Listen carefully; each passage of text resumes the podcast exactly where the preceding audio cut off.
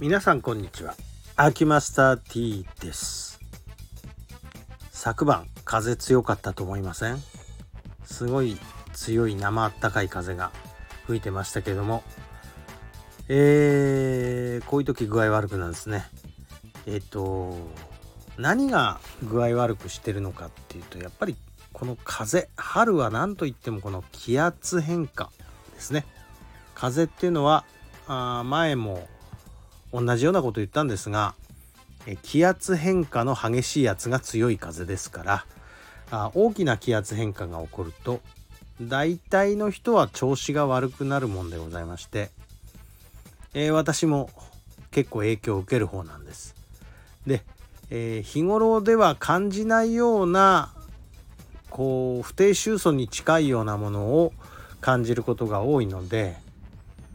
なんでだろうってみんなよく考えるんですけどなんでだろうの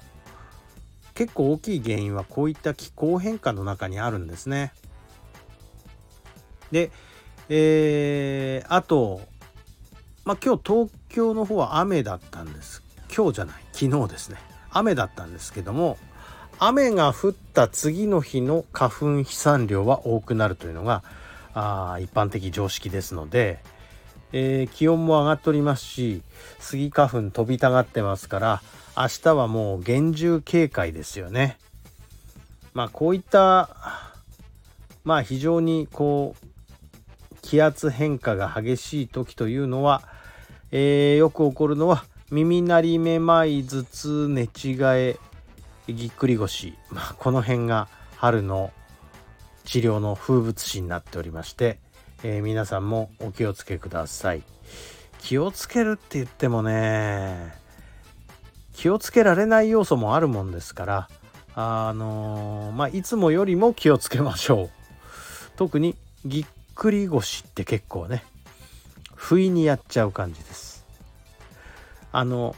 ぎっくり腰の病態っていうのはアウターマッスルの動きにインナーマッスルがついていけなくてえギクッとやっちゃうわけですのでほとんど。ですからあの激しい弓道をする前にちゃんと準備運動をっていうことを心がけてもらえばいいんですけれどもつい面倒くさがって大人っていうのはやらないですよね。やらないでぎっくり腰になってああやっちゃった。みたいな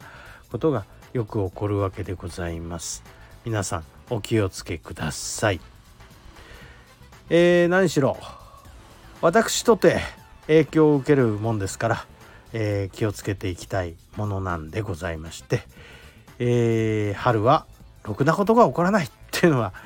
あ大体どっか具合悪い人の認識でございます。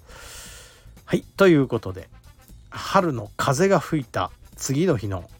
いやまだまだ吹いてるかもしれないですけどね、えー、ところによっては、えー、の春はろくなことが起こらないっていうことの話をいたしました。